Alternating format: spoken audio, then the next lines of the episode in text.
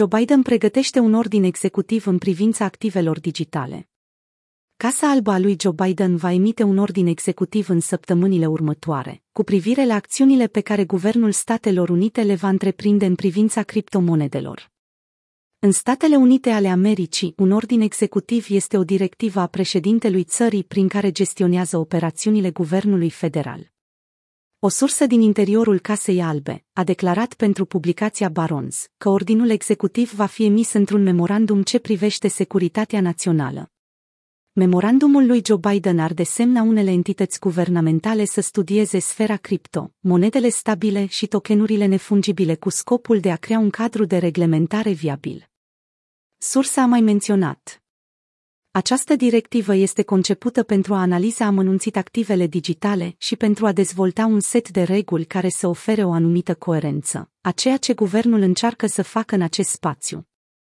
Zvonurile despre un potențial ordin executiv privind criptomonedele au tot circulat în ultimele zile.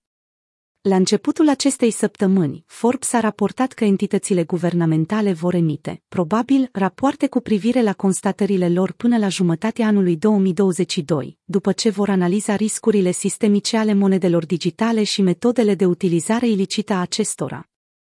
Motivul pentru care acest ordin executiv are ca obiectiv securitatea națională este că activele digitale sunt un instrument pentru transferul de bani transfrontalier. Capacitatea tehnologiei blockchain descentralizate de a ocoli supravegherea geospecifică sau regulile stabilite ne duce la concluzia că administrația poate face eforturi pentru reglementări internaționale sincronizate cu alte țări. Eric Balhunas, analist senior a fondurilor tranzacționate la bursă, ETF, a remarcat vineri, în cadrul interviului pentru Bloomberg, că viziunea administrației lui Joe Biden de a cataloga criptomonedele drept o amenințare pentru securitatea națională este, de asemenea, un factor determinant în respingerea constantă de către Securities and Exchange Commission a ETF-urilor spot Bitcoin.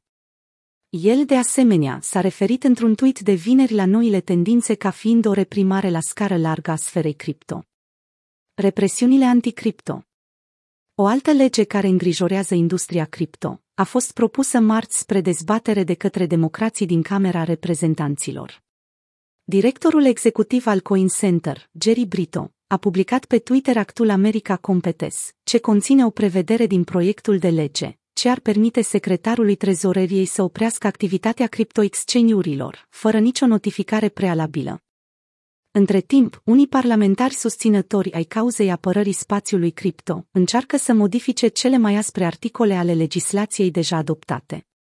Mișcați de cererile experților din industria cripto, un grup bipartizan de reprezentanți ai Camerei a cerut secretarului Trezoreriei Statelor Unite ale Americii, nominalizat de Joe Biden, Janet Yellen, să clarifice aspectele pachetului de legi privind infrastructura, care privește și activele digitale.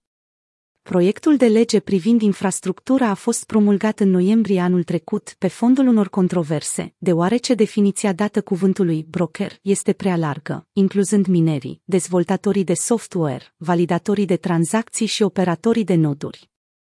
Grupul de parlamentari bipartizani a propus miercuri să restrângă domeniul de aplicare a informațiilor, pe care le poate obține un broker pentru a preveni crearea unor condiții de concurență inechitabile pentru tranzacțiile cu active digitale și pentru cei care trebuie să le furnizeze. Unii brokeri, așa cum sunt definiți în prezent în proiectul de lege, nu au capacitatea de a verifica informațiile despre expeditorii și receptorii de cripto, așa cum este cerut de lege. Janet Yellen încă nu a răspuns la această solicitare.